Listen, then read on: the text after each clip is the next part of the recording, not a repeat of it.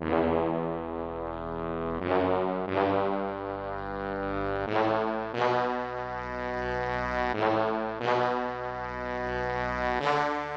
to the Dual Threat Podcast. I'm your host, Ryen Russillo. You probably know that by now. And we are ready to go. Draft week is upon us. Although the closer we get to this, the more, I don't know if it's misinformation or just we've been talking about the same stuff for two months, but we're going to break it all down with Danny Kelly of The Ringer and also Kevin Clark. So fired up to talk to you guys. Danny, I want to start with you because yep. I've got a list of a bunch of different things. And one of the most important things that's happening here, and you have these five biggest questions ahead of the NFL draft. I'm always skeptical, as I've said before, that if it's what two months out, we're like, oh, Kyler Murray done deal to Arizona, and there's a couple right. guys now, as you've pointed out, uh, Daniel Jeremiah saying he's less confident about it now. I think Peter King is kicking the tires on this thing, not necessarily being locked up. So, guys, where do we start with the Murray thing? Is this just the way the business works that everybody's trying to do a 180 to make it more interesting at the end, or are we hearing real, tangible stuff that we believe that there's drama still at number one? Oh man, that is the question, isn't it? I mean, obviously, they're. I think Kingsbury was even saying today, and today's Tuesday, that they're they haven't decided yet, which is I'm guessing total. Wait, I, I have to say the league basically tells you to say that. That was the thing with Goff. oh, because they want it to be more interesting. Les Snead came out right before the Goff selection was like, hey, it'll be good for the ratings if we don't say. Yeah. They didn't. The, the Andrew Luck selection wasn't you know, Grigson didn't say he was going to do that until that morning. That was Andrew Luck. It's also Grigson. Yeah, that's Grigson. No, was it? Wait, wait, did Grigson? Yeah. He probably did. That's had, right. He probably yeah. hadn't started looking at players the night before and was like, "Oh God." Grigson just gets destroyed. you you ripped Grigson uh, recently, uh, yeah. didn't you? In your one of your articles? Yes, I heard. I got some back channel blowback from that. Did you? Yeah. I, I read the sentence and was like, "This feels harsh, even for Grigson." Sometimes oh, you don't man. have to worry about people just coming back to positions of power. And he's he's one of them. Oh, so you're just you're, you're not. I mean, it's about... just like it, it's it is what it he's is. working I mean, for a team now, though, isn't he? He is. Yeah. Is All it right. the Raiders or the Seahawks? You know what I didn't want to do was start Greg, on, Grigson, a, on a Grigson timeline. So, Danny, wherever you were before, pick it right up. Yeah, my my my gut is that he's that Kyler is going to be the number one pick. It was reported that he and his agent met with uh, Cardinals brass, which in theory means they were hammering out kind of the the details of the, the contract, and then he canceled a a planned meeting with the Redskins. So I just think there's there's enough smoke there, plus what you heard at the combine, uh, to just kind of I think uh, if I was you know if I was going to bet on it, that's what I bet on. Obviously, anything could happen, but I think that's like the most common or the most likely thing to happen. There was a rumor last year around the combine time the Browns were going to take Josh Allen. yeah, and that was like the Murray rumor in the sense that you heard it everywhere to the point that it might have been a little suspicious. And that's that's been my stance on Murray the whole time is that it's so yeah. out there that it seems like it's suspicious. Everybody was trying to leak that to me. I couldn't walk down the street in Indianapolis and somebody, hey, Murray's going to Arizona. I mean, it was unbelievable. It was crazy. Yeah. And I've never I've never been around anything like that my entire life. That's why I've um, always kind of wondered, like, are we sure about this? Yeah. And so I wouldn't be surprised if the whole thing was just to drum up interest in the number one pick. That, right. that, that would not shock me at all. But on the other hand, Kyler Murray is really good, and and and and Steve Keim and Kliff Kingsbury know that if you hit on a guy like Kyler Murray, your jobs are change your franchise for a long time. Yeah, and I think that they understand that. I mean, I the value thing with Rosen is really bad. I would keep Rosen if you drafted Murray. I'd actually maybe play Rosen in 2019. But that's a separate issue. Whoa, wait a minute. Yeah. we need some sort of alert. I like I haven't heard anybody say this. Thank you it's for my okay, all right. It's my Have take. you shared this anywhere else? Uh I have I've thrown it out there. Oh, okay. I'm sorry. I, I guess mean, it's not that new. I mean, yeah. No, so here, here's I my, can't consume all your content. Here, here you can try. Um, okay. Here, here's my unifying Josh Rosen theory. His stock's never going to be lower. He played for Steve Wilks right. last year. He played for Mike McCoy. Mike McCoy made David Johnson anonymous. Okay, he had no, nobody to throw to. So if you're going to go ahead and trade him after one year of Steve Wilks, where he had no idea what he was doing, his stock's never going to be lower. What if he's Paxton Lynch though? What if he's Paxton Lynch? What I if it, what if his get, stock actually does get, worse. get lower? It's not going to get worse. so my, my theory is that you you, you well, put him in Kliff you, Kliff's you, offense. You could just just an aside here. His his stock could be worse. But I mean, it, I'd much rather you you you put him in the Kliff offense. Okay. You give him a training camp. You give him two months of it, and you see if there's any flashes there, and then you trade him after he flashes. Kliff, he's going to play better under Kliff Kingsbury than he did under Mike McCoy. That is, yeah. I would put that ninety yeah. percent certainty on that. Ease Kyler into it. I just think that that would that if if I had, I would trade down. I would take Bosa and trade down. That's what I would do. Oh, but if you wanted to do the two quarterback thing, that's how I would approach it. Danny, I would take Kyler. I think he's uh, got that potential to be, um, you know, like a franchise changing guy. I don't think it's going to happen overnight, but I think he has that talent, that dynamic ability. Everything we saw from Rosen last year was, uh, you know, obviously a lot of caveats, but not encouraging. Um, and I just think I don't know that I, Kevin. I think you wrote it in your article. It's like if you don't have a good quarterback situation, keep picking a quarterback until you just do. keep running it back. I mean, John Elway's doing that to extremely bad results. I, I will yeah. say that, but maybe that's He's, just, that's a John Elway problem enough. and not a strategy problem. But no, just keep going until you figure it out. That's that's where I land. I think Murray's good enough to do that, and I don't know. I, to me, it's like just don't don't worry about the sunk cost thing. Like, don't worry about what Rosen you know is like if you think Murray's that guy, and I think he could be, then then you'd pick him. I remember something. I've said this before. Mike Shanahan actually said this before the RG three pick. So so let's separate the the time from from the actual sentiment.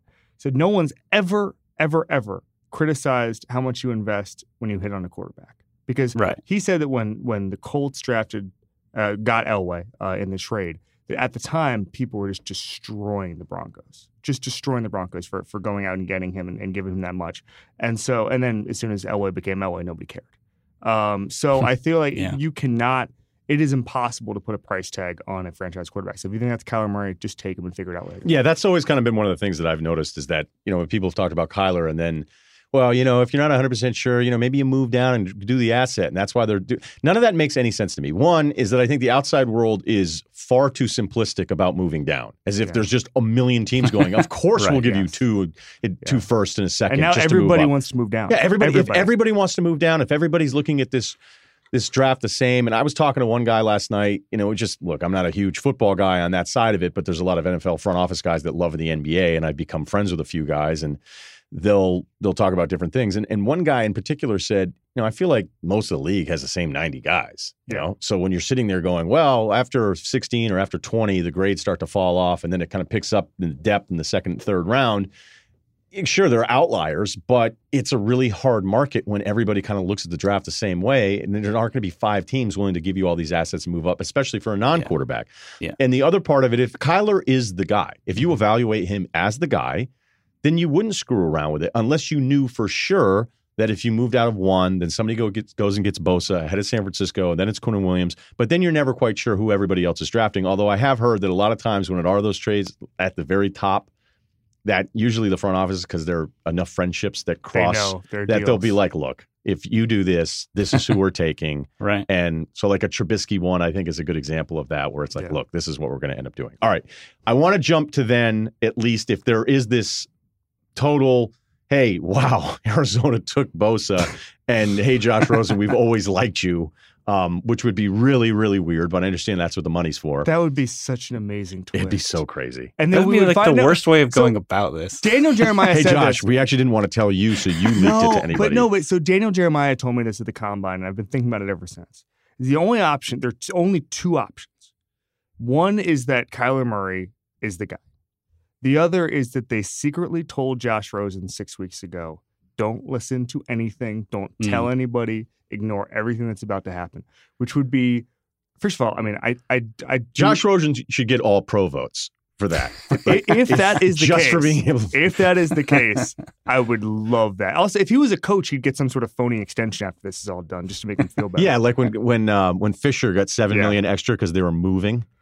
I remember when there was a reporter that was like, "Well, you know, moving's tough." like, look, I get moving sucks too, but nobody's tacking a year onto my deal. Tony Sparano uh, got a phony contract. That's right, because the Dolphins, but called Jim Harbaugh. They called. They, they flew to Stanford, Stanford to meet with him, and they were like, oh, "I can't get him. Might as well give Tony Sparano a fake extension."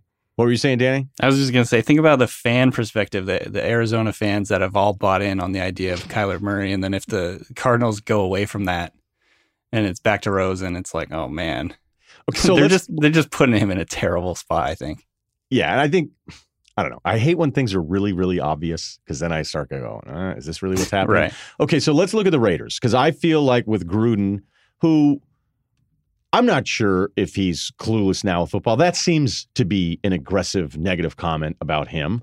Um, but it's gone way worse for him public perception wise in the first year than I could have ever imagined. and part of that is Khalil Mack, and then having Khalil Mack do what he did on yeah. a national stage very early on. Um, I don't think Mayock has a ton of fans, and there's always going to be skepticism when you're doing something non-traditional. So now you've paired two guys that it seems perception-wise. Like I once said this about Bud Selig. Bud Selig's popularity was so low at one point that if you gave a homeless guy a 20, somebody'd be mad about it not being a 10 and two fives. Okay. and that's kind of like where the Raiders are right now. So why are they off of a Derek Carr, who I'm not saying is perfect, but it is at least shown that he can play. And I, and I remember like you know, Mangini when he came through yeah. at ESPN, all these guys. He goes, "Look, when you're desperate for a quarterback, or you're not sure how you're going to fulfill the position, at least a guy that's done it for a couple years. Like I know no one likes Matt Cassel, but you can at least see on paper a couple years. You're like, oh, the guy yeah. played 16 and was competitive. Why, Danny, would Derek Carr be somebody they'd be willing to move off of now so quickly? Uh, well, for number one, I think the th- the thing that kind of jumps out to me is he doesn't really match up. His skill set doesn't really match up with what they've done uh, in the offseason in the sense of, you know, going out and get these explosive downfield passer, uh, pass catchers, you know, Antonio Brown, Tyrell, Tyrell Williams, JJ Nelson.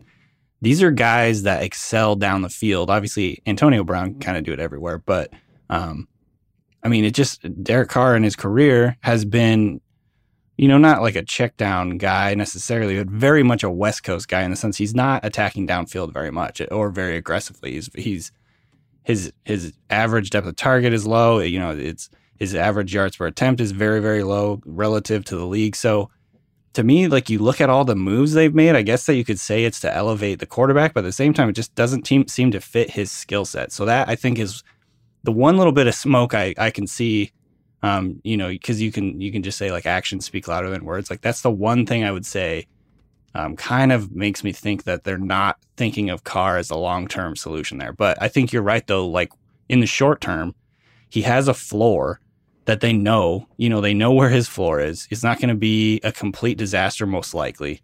And so, um, you know, I think it gives them the flexibility to like if if you know, if the Cardinals don't take Kyler Murray, uh, yeah. that gives them a, a, big opportunity to go do it. Go go get him at number two or whatever. Danny, trade up. I think the biggest indicator that that Jon Gruden is looking to look quarterback is that Jon Gruden is constantly looking quarterback. He's been doing this yeah. for twenty years now. And, I mean, and they, he still thinks it's a TV show. He still he still just like no, no, this back. is yours. He, you, you, don't have to. He doesn't leave. No, I mean even you know his his Tampa Bay tenure, uh, just constantly looking for the next guy. Very good point. Uh, he's never really had that that long term relationship with the quarterback who said, This is my guy. Even the Chris Sims thing, he was so excited publicly to start with Chris Sims, you know, 14 years ago, whenever it was. And by the end, I think Chris Sims said their their relationship was irreparably broken because Jon Gruden tried to get uh, Jake Plummer. Just randomly just tried to get Jake Plummer. so Chris Sims is my guy. Oh, also I'm bringing in Jake Plummer. so that's where we are with Jon Gruden. I actually yeah. think that we've swung too far. I think Jon Gruden understands a lot more of football than we think. I think that he it's is, definitely swung too far. And the analytics like a bit I, for I him. It's a bit. And and you know, I have a friend who's a really huge Raiders fan. And he made the point to me. Can we get them on the pod? We can Sounds get like them. Good content. He's also English, so I mean, it would just be it would be a real. Is he going to talk? Is he going to talk down to us? Yeah, but he's a Raider fan, so that can only go so far.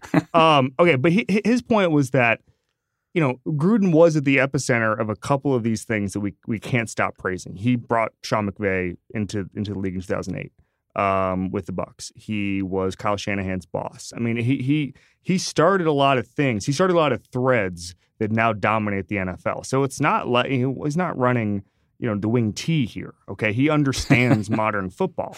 Um, right. I just think that he he didn't understand how to talk about modern football. I think he thought that everybody to be so impressed with his his lines and his one liners, and uh, that's just not the way the media works now. And you know, I think Aaron Schatz he told me this, and, and Gruden was the first, real the really the first person to actually be ripped in the NFL for being anti-analytics. Before for ten years, it was if you said we we just want to we just want to be you know, uh, we don't want these number stuff. We don't want these numbers guys say, oh, that guy's old school. and then Gruden says, is it data or data? And everybody goes, what the hell is this? The contract hurts him too. Oh, yeah. And he would, I don't know if discretion's the right word, but he was so forward about seeking out jobs just to angle the contract. And it worked for him. Look, it worked for him getting re upped at ESPN. Is he not going to Tennessee? I don't think he's going to Tennessee. And I'll never forget when he just started talking about Rocky Top in an interview with Seattle. Like it didn't make any sense of what, whatsoever. And that actually, just as an ESPN employee, used to bug me a little bit, being like, wait a minute, so we're just supposed to give you even more money because you mentioned Rocky Top? And anyway, all right. So moving on, let's do this, Danny. Give me the rumor this is I love this Ooh, stuff. Yes, yes. Give me the rumor you'd feel unprofessional tweeting, but you feel safe sharing on a podcast. Let's go. Let's go, Danny. Oh man, that's a good question. I really put you on the Uh, spot there. Yeah. You can. You want to table that, and we'll go a, another. Or or Quick we, we could ask about Nick Bosa's uh, tweets. His political tweets. I don't know if I I don't know if I have one that's that I didn't Crazy. even bother to look it up. Is it that bad? I don't just knew it wasn't going to Uh, interest me. A young guy said something that the public Uh, disagrees been with. faving some things. I don't know. Danny would know more. I never No, even I looked it up, so I I, I now I maybe have to retract not being upset. There's some so people stories. get upset with this me. also happened this morning with Donovan McNabb is apparently feuding with Carson Wentz or something. yeah, And I just saw it and I'm just like, I'm just opting out of it. I don't. it wasn't really even that bad. He was like, basically, if Wentz doesn't win the next couple years, they're going to have to look because Foles did it, and Wentz didn't do it, and I don't know. No, I do I- think it's kind of interesting that the way we feel about Mahomes is kind of the way we felt about Wentz, the way we felt about Deshaun Watson, and how unfathomable it would feel to be talking about Mahomes in 12 months, going, eh, a little step back. Um, but all right, Danny, do you have one as we we filled there, or do you want to go first, Kevin? I don't have like any good rumor necessarily, but I want to ask your guys' opinion on this Daniel Jones situation. Like, are we buying that he could be the sixth overall pick? Well, that really shook up Kevin. Um, Could you imagine He's if, dying if I over there. died and the last thing that went through my mind was Daniel Jones at six? Like I can tell you somebody that'd be great because in the tweet, the yeah, like two different Twitter feeds, it would say NFL writer dies But in listen reaction to but- Daniel Jones. Also, but listen to the podcast. That'd be huge for the Yeah. downloads if you died. that'd be great. the Daniel Jones thing is the most insane, I think, thing in this whole draft to me so far. Explain further. Well, no, first of all, I have him at number 100 in my in my top in my top 100, and the reason I put him in there is because he's going to go in the first round, and we had to have like a profile in there. Um, I just don't should have been on next year. If you have a guy like that, just put him as an honorable mention. I asked about that. Like we were thinking about, can we just put like a, a Daniel Jones profile in here without a number because uh, he's almost it's it feels like almost inevitable that he's going to go in the first round. But um, to me, he's really riding the the David Cutcliffe thing, like Yeah. you know E- Eli Manning, Peyton Manning, blah blah blah. But his statistics are atrocious. Guys generally don't get better um, from college game to the pros. Uh, you know, I think he's very inaccurate downfield. His decision making is questionable. Um, it's just, I, I just don't get it. I think they're falling in love with kind of like he looks like a pro quarterback, and you know that's kind of it. But you know, the Giants taking him at six, it would kind of go along with their brand of late. Gettleman is, is definitely in that group of the Gruden thing where Gettleman Yeah. now is in that lane where there's no credit whatsoever for any of the Carolina stuff. It's just you're a bumbling moron with a crazy weird accent. Well, I think that uh, is it a Rhode Island accent? No, he's he's Mass. Okay, Um, Mass, And then I also he has like Mass has weird Quad, uh, pockets. quad, uh, quarterback. Yeah, I, Yeah. it's not. I'm not saying that that's, but that's the reaction to him. Like No, of he's course. now, it's like Gruden. It's swung It's like too a bit far. almost. Yeah. Yeah, where it So he feels, also wasn't that good in Carolina. okay. He inherited. He'll tell a you that he was. He whoa, Danny, off the top He, he- rope. what did he say? He No, said said he'll, tell, you. that- you that he Oh, was. oh yeah. Oh wow. Ooh. Okay, so why wasn't Okay. it? Because they com- well, they had a messy situation. They won 12 games, and then they they weren't good. And because Cam took a step back, and then Cam was awesome, and they played in the Super Bowl. So I mean, he, bad. he inherited a lot of talent. Um, they, you know, obviously, here's the thing: Marty Hurney gave those big contracts to the running backs, but apparently Dave Gettleman would have just given them bigger contracts. So they, that, that- I guess that That's was, the word, huh? Yeah, Because I thought it was a cap situation. no, no, it was a cap. So Marty Hurney mismanaged the cap, and they brought Marty Hurney back. But um, you know, he rescinded the the tag on Josh Norman for no reason. Um, and you know, his drafts weren't weren't particularly good. I mean, he uh, it. I there's a reason. You know, there were the two guys who were fired in the same offseason. One was John Dorsey. One was Dave Gettleman. John Dorsey was worlds better than than Dave Gettleman. Um, I don't think either should have been fired. I think Gettleman should have gotten two more years in Carolina, but I can see some of the missteps. Uh, my my scuttlebutt I want to talk about here is uh, Montez Sweat because I don't know Hmm. if you've seen or heard any of these things. People are saying that he's off a ton of boards, a ton of, and this is Just a guy. because who- of the heart thing, right? yeah, the Yeah. medical thing, and we've seen this in the past. And I, I, I saw some stuff yesterday, and I heard some stuff that you know, I he is in this zone right now where he could still be picked in the top ten if one team has medical staff that believes him, or he could have just an unfathomable slip. And we've seen some Mhm. of these slips in the past. Um, you know, I think that the the sort of the guidepost is Myles Jack, who randomly came out and told the New York Post he was going to have microfracture surgery the day before the draft. Oh boy. Um, Yeah. Which, by the way, not a great career move. I don't know. It's it's not something not something I recommend.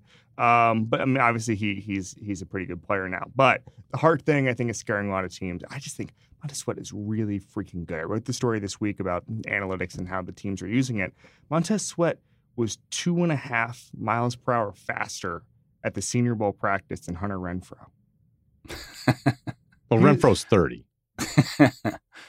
He's he was faster than half of the defensive backs. yeah, that's 260 crazy. pounds.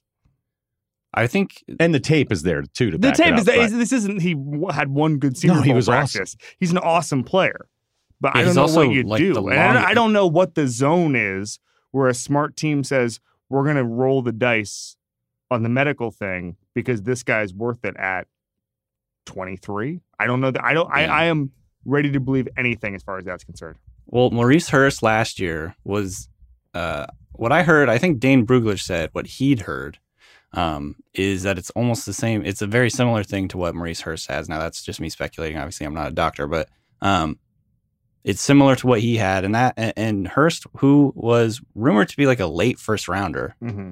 pretty much all the way up to the draft.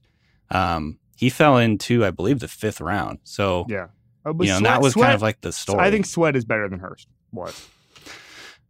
Yeah, I mean he might be in and and Hurst for the record had a really pretty Yeah. good rookie season. So Sure he's he's obviously a good player too. Um but I mean it just it comes down to what teams are willing to do. I get the sense that someone's going to take him in the first round. He might slip into the teens or the late, you know, into the 20s or something like that, but I think some team is going to take a take the risk because his upside, his length, I mean, he's got like an 85 or 6 inch wingspan. He, he's got one of the longest wingspans ever recorded at the combine.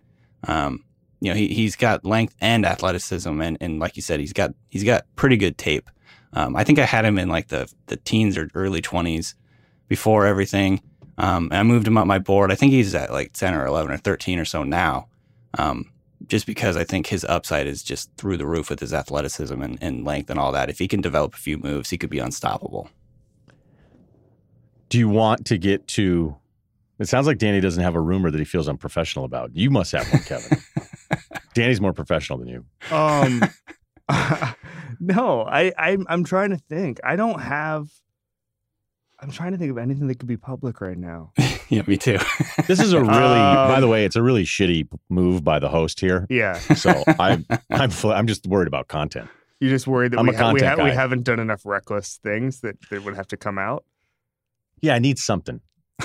Um, I, I, I, I got. I, I, I don't know if there's. right, we'll table if- that one. Yeah, we're gonna table it. We'll table that one. All let's do it. let's do a little rapid fire here. Yes. But before we do rapid fire with our guys, I want to tell you about trains because a lot of you guys don't know the deal, and that's what we're here for.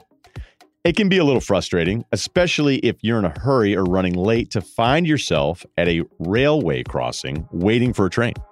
And if the signals are going and the train's not even there yet, you can feel a bit tempted to try to sneak across the tracks. Well, don't. Ever. Trains are often going a lot faster than you expect them to be, and they can't stop. Even if the engineer hits the brakes right away, it can take a train over a mile to stop. By that time, what used to be your car is just a crushed hunk of metal and what used to be you.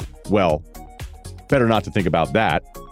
The point is, you can't know how quickly the train will arrive. The train can't stop even if it sees you. The result is disaster. If the signals are on, the train is on its way, and you just need to remember one thing stop. Trains can't. That segues perfectly into furniture. Dual Threat is also brought to you by Burrow, makers of clever furniture designed for real life. And if your real life is like our real life, you're set to spend a lot of time spent on the sofa in the next few months because, as nice as it is to see a baseball game, it's much better to see it in air conditioned comfort. Burrow's designs means it's easy to move and easy to set up. It features naturally scratch and stain resistant fabric, sturdy hardwood frame, soft foam cushions, and a built in USB charger. It's totally customizable, so you can pick from five fabric colors, three leg finishes, two armrest styles, any length, and add a chase lounge or ottoman. One week shipping is always free and comes with a risk free 30 day return period. I love mine. Set it up. You go on the website. There's different little pieces. It adapts. It's just adaptable. I, I like it. It's like a, it's like an outside linebacker that can turn and cover as well. See what I'm doing there? It's time to upgrade your sofa to one that actually stands up to your lifestyle. Get $75 off a new sofa and free one week shipping by visiting burrow.com slash dual. That's burrow, B-U-R-R-O-W dot com slash D-U-A-L for $75 off a new sofa. Thanks again to Burrow for supporting the show. Okay, back to the rapid fire. We'll start with you, Danny. Give me the GM you Yeah. trust the most on draft day. Oh man. I think right now Chris Ballard is tough to beat. I mean, that guy just seems like he's on fire right now. Um, just making smart decisions. Howie Roseman's another one I'd say, like runner up. Those are one one A and one B for me. I think.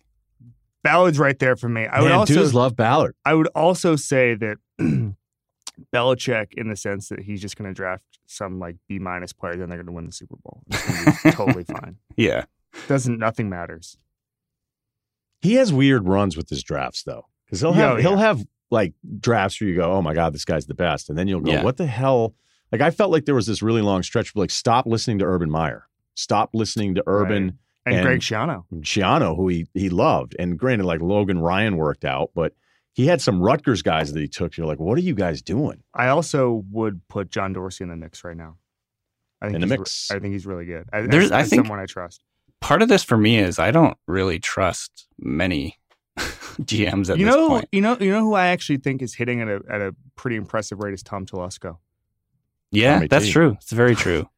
I just think you have Derwin James, you have Bosa. I mean, I just think that they're he he he seems to take Danny. Correct if I'm wrong. He seems to take the guy that everyone is like they should take this guy. Yeah. Like he takes the most obvious pick every year, and it's So just totally reading works. Just reading draft Yeah, he just he literally just looks at Kiper's big board and is like, yeah, they're pretty good, and then he just hits at a really good no, but it's a pretty good point because you're like, yeah, why would other people not take that guy? Right, I mean, the why- Derwin James Derwin one James is all drop- timer, yeah. but I But mean, even yeah. Ingram, who I've always Right. loved, and you know, it's not like he wasn't a, a top pick, but uh, yeah, all right, that's a good one. All right, let's ruin some contacts for you guys, and maybe get some. That who's the GM? You're like, eh, I don't know if I trust this guy right now.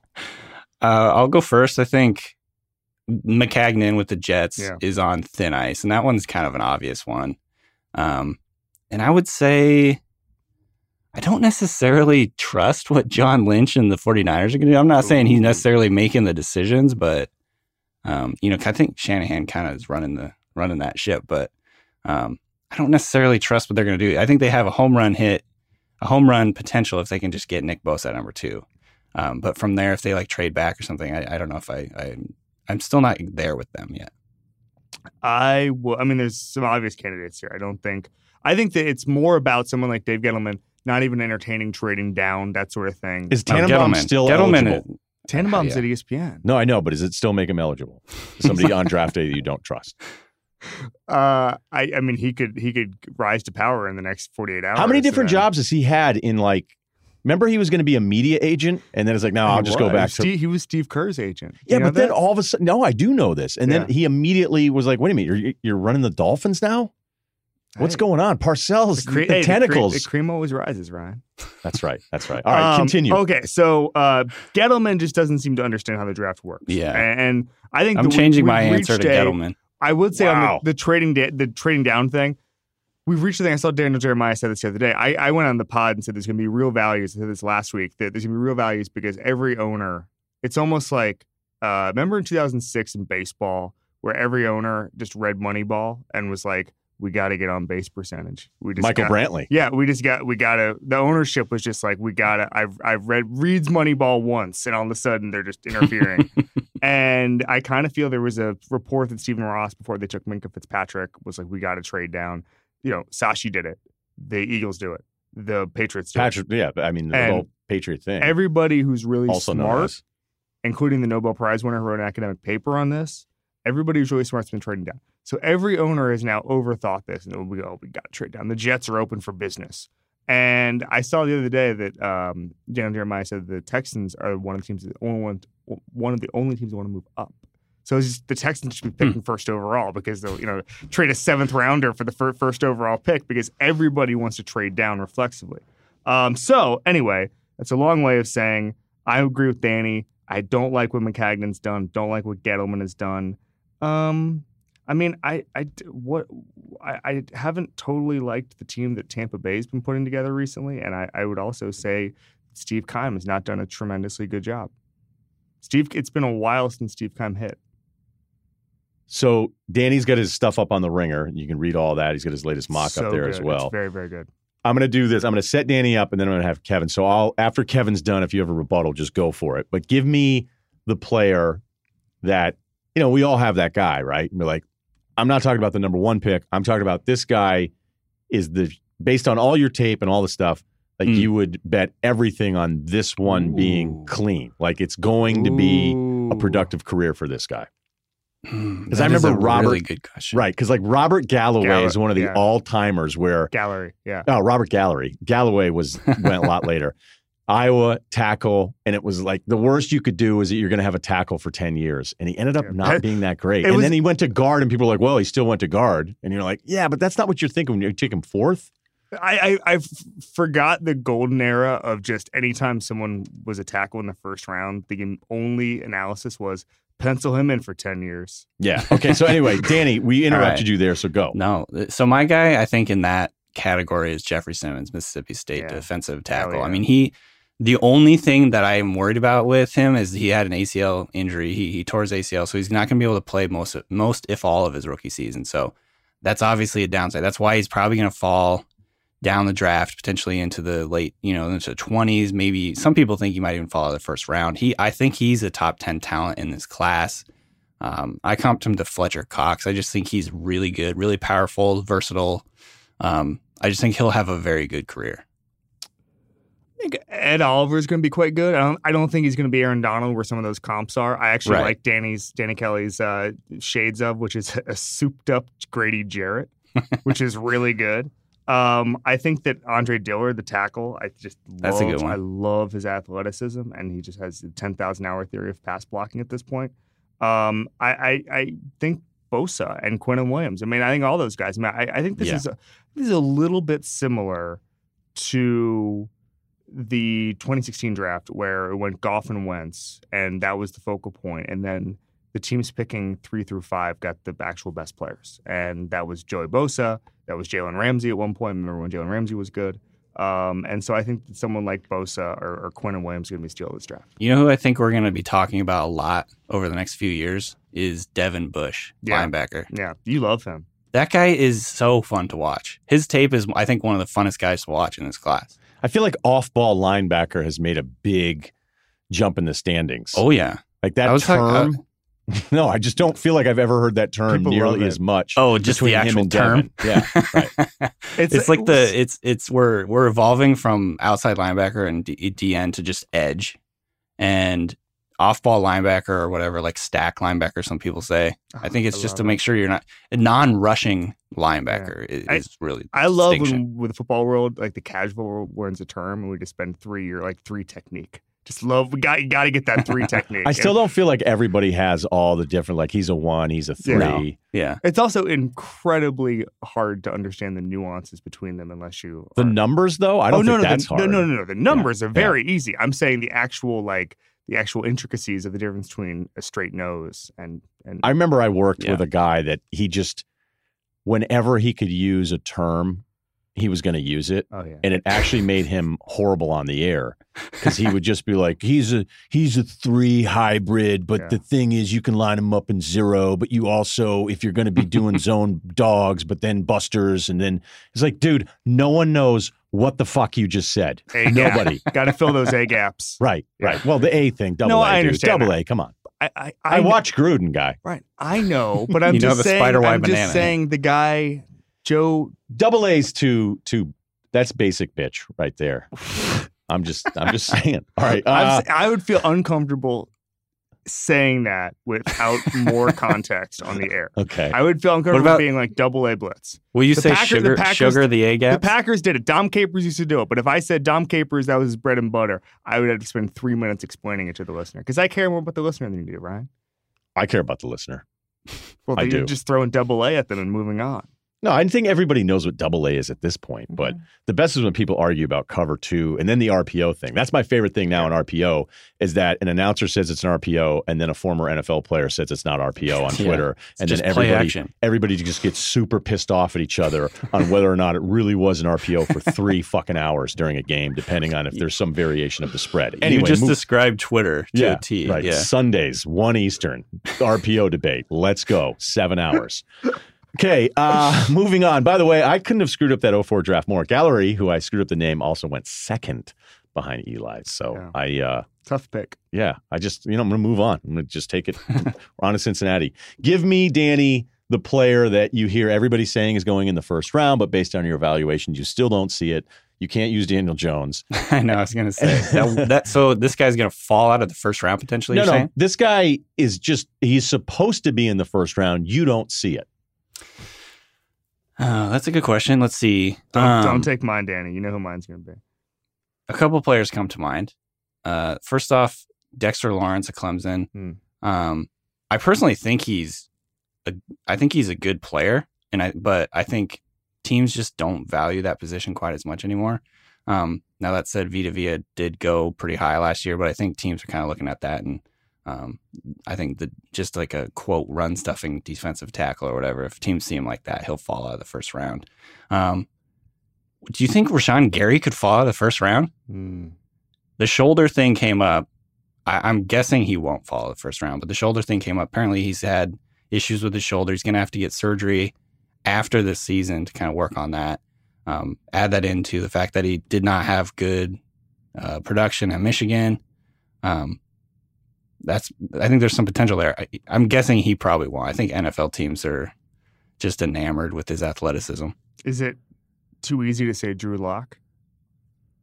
No, I don't think No. it is. But I, I, I'm, I'm not saying he shouldn't be a first round pick. What I'm saying is that I understand the quarterback stuff and all that. We had this debate with Mays last week, and he said, "Well, the one drawback, you know, I, I think he makes big time throws. The one drawback is there's just plays where he just looks like he has no idea what he's doing."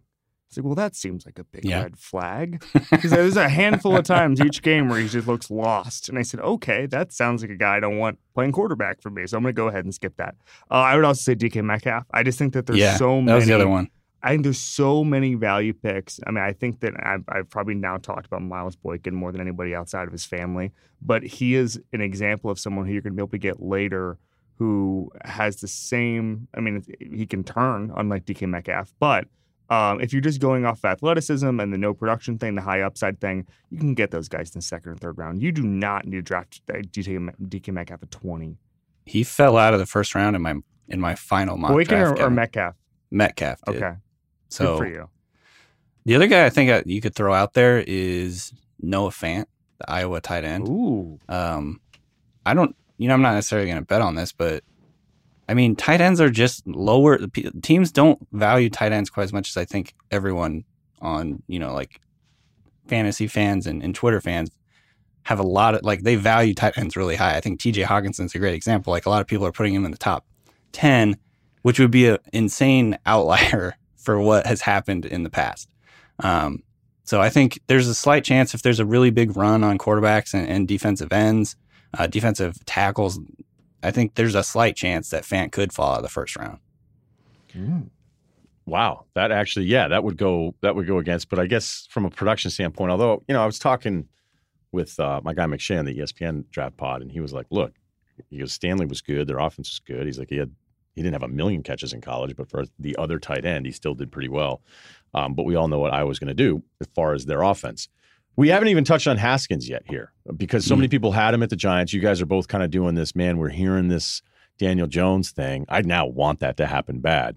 Is Haskins, are we propping up the quarterback class in general with maybe secondary prospects just because of the lack of depth in this That's class? That's what we do. That's what we Yeah, do as a football media because that's all anybody actually cares about. So, what is Haskins really like? Just in a vacuum, Danny, your evaluation of him, the highs and lows, floor ceiling.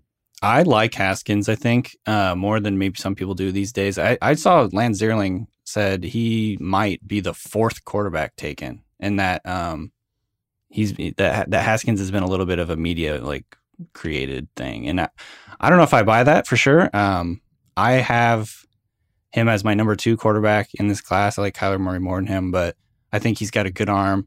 Uh, I think he showed you know flashes of the ability to read the defense. Uh, you know, he's, he can move around in the pocket.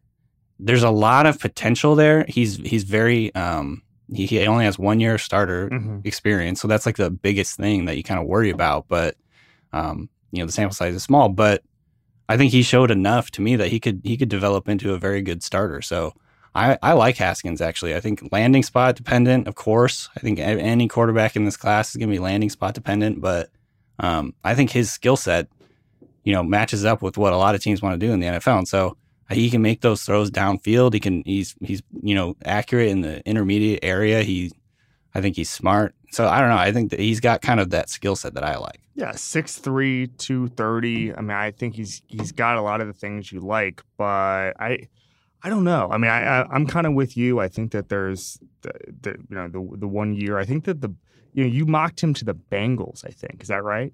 Last week, yeah. yeah, Is that I, I kind of think that's an interesting landing spot for somebody like him. yeah.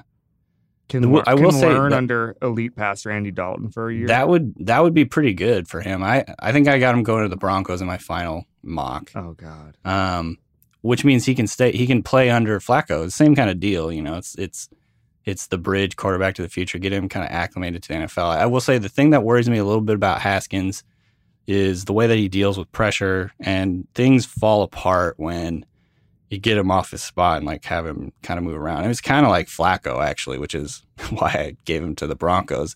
Um, I just think you know he, if he can throw on time and and you know work within the structure of an offense, I think he can pick you apart though. So that that's kind of why I like him. Uh, I think my comp for him was was Nick Foles. So You um, also had medium sized Ben Roethlisberger, which I quite liked. yeah, there you go. Um, but like get him in an offense that like a heavy RPO offense or whatever, and, and get the ball out of his hands quickly. Let him deal with That's- that. that sounds like a nightmare for Twitter if he's going to be RPO heavy. there you go. Tough day for Russillo. We that gotta, yeah, we happens. gotta figure out. We gotta get a real definition here. Okay, rapid fire. You guys ready? We're gonna go. You who you think is not necessarily like this is where he's gonna go in the draft, but your bet at every position, just the best player. Five years from now, this will be the best player at this Mm. position. Are you Okay. ready? Mhm. Yeah, Okay, quarterback, Kyler. Kyler. Murray. unanimous. Running back, Oh Jacobs. wow, Jacobs. Okay. Uh, there's a lot of this one's tough. there's a lot of athleticism in this class, and there's a lot of bad running backs who have incredible athleticism, and I would overdraft those guys. But the one thing I think that that that gets me, uh, that checks all the boxes for me is gonna be Miles Sanders. Yeah, he'd be my. I think he would be like my second choice for that. But yeah, I like Jacobs the most. I'm gonna go off the board. I'm just gonna throw my pick in here. Trayveon Williams, Oh, there you go. dude. You get him the right R RPOs all day with him. Just get him out on the edge. There you go. I'm just making up Twitter comments. Okay. Miami's Miami's Travis Homer is a good example of just a guy who's not very good but tested well. So he's on my radar. Huh. All right. He's kind of fun. That's He's how you get on my radar is just be athletic and not be very good. Wide receiver. Five years from now. This class is tough. Parris. I went. I went back and forth. I'm with going this a Parris lot. Campbell on this. I love that pick right there. I, I'm saying Hollywood Brown. Oh, If healthy. Yeah, I mean that's the big caveat. But if his foot is somewhat fine, I think he can. He's going to be a baller. I don't know if it's just those late night Pac 12 games, but N'Keal N'Keal Harry, Harry. Yeah, I know. just- he was my runner up. he just was so. aw- But dude, look, how many guys? That's a long line of dudes that were awesome at skill positions in college that it doesn't translate. But um, all right, tight end. We basically got two guys to pick from, maybe three. What- Yeah. Who's the third outside the two Irv. Iowa guys? Because in Alabama's Yeah, offense, when they yeah. had five different guys and all those running backs, there could be some. I mean, between all the dudes that Alabama had to throw to, yeah, Irv would flash every now and then is like, man, this guy might be awesome, but there's just too many other options. So my my obvious choice is T.J. Hawkins. Yeah, that's- I think that's he- gonna he's going to be a Pro Bowler.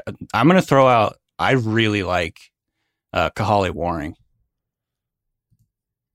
He's not even probably someone you've heard of. Well, yeah. San I have State. not. I was just waiting for you to continue on with that line, and so I he, could. he went to San Diego State. He's late to football, I love that. kind of like a raw guy, but like six foot five, 250 pounds, moves really, really well. He's built really, really well. He played um, just all kinds of other sports in high school and stuff, like multi sport athlete. Uh, so he's like super athletic. Reminds me the way he moves kind of reminds me of Travis Kelce. Now, I'm not saying he's Travis Kelce, but um, I think he's kind of one of these guys that could end up five years down the line. Everyone's going to be talking about him. So I like him a lot. We can't leave out fullback, but I imagine it's Alec Ingold. So we'll just move on. Yep. Um, I was just about to say that. and I felt I googled. Uh, I just wanted to look at T.J. Hockenson's profile, and the the video that pops up that auto plays is is Hawkinson side by side with Jason Witten. Just like, can we get better comparisons here?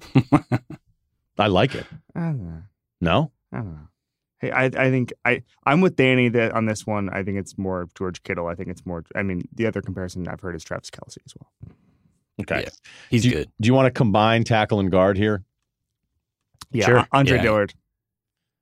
I'm going with Jonah Williams. I like him a lot. I think he's a technician, And, that would just be trump really good. Lindstrom from BC at guard. yeah, Okay. Yeah. he, I I, think think sure. he'd be the best player in this class at, at either guard or tackle. I like that Cody position. Ford too. I do too. I do too. Do we care about center in this draft? Sure. I I like- like, I like Danny Garrett Bradbury is really good. Who were you saying, He's- Kevin? Garrett I said- Bradbury of NC State. I'm gonna let Danny tackle that. Oh, okay.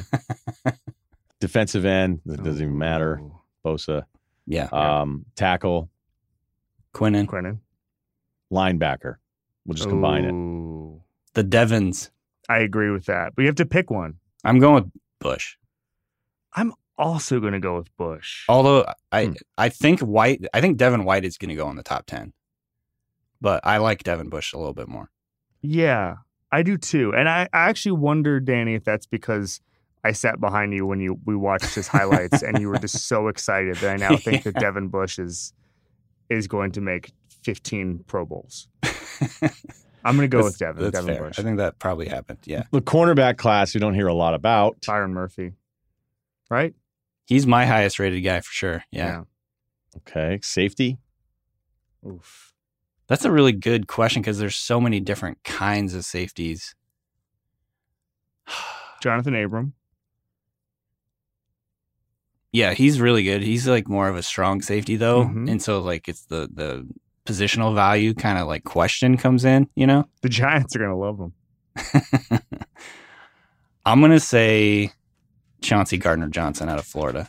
I like him. I think the future, the the way the NFL is changing and and uh, spreading out, like those slot uh, defenders, like slot cornerbacks slash safeties, are going to be more and more important. Uh, hasn't really caught up yet, but I think he's going to be a really good player. I'm still I'm trying to talk myself into Nasir Adderley from Delaware. Yeah, I think he can could you be a help good me player. do that? Very, very athletic. Yeah. Uh, really rangy. He's one of the few guys in this class who could probably play like the Earl Thomas like center field role. Um, He played at a lower level at Delaware, and there were times where I kind of questioned his instincts a little bit, but he has really good ball skills. I mean, he catches the ball like a receiver. He didn't work out at the combine, which you know, Um, when you're a smaller he- school guy, you gotta you gotta test well to get on my radar. Yeah. And so he, I think, has a lot of potential, but he's definitely like a projection. He, he's a project at this point. Yeah, I love that, that every single small school guy, there's just one line of analysis, which is when you you got to dominate the competition in small schools. You got to Yeah. dominate. It's like okay. Are you saying you don't have to dominate? I mean, I'm just saying that I've seen a lot of guys who didn't, you know, make everybody look like a high school player, and they were fine. Rapid fire, long snapper, place. Just kidding. We don't have to do that. we don't have to do that. Uh, Danny, where can we follow you on Twitter? All right, Danny B. Kelly on Twitter and Follow him. Yeah, go to the go to our NFL draft guide at theringer.com. It's got it's gonna have a hundred players, full scouting reports, Including player Daniel comps, Jones. everything. 100 Including Daniel Jones tacked on at the end there. Um because he's probably gonna go number six to the Giants, and I'm gonna laugh. And Kevin, we can follow you. Uh, at by Kevin Clark. Uh, wrote a magic. I went to the Magic game on Sunday. Wrote a column about it, and I also wrote about the analytics war that's happening in this draft, which I think is the most fascinating thing in years. But if you do want to get ready for the draft, definitely check out that Orlando Magic article. Multitask. Thank you guys. Appreciate it. Enjoy the draft, right? Thank you. We'll be back to break down all the draft stuff and reaction. Dual Threat Podcast from The Ringer. Please subscribe, rate, and review, and we'll talk to you next week.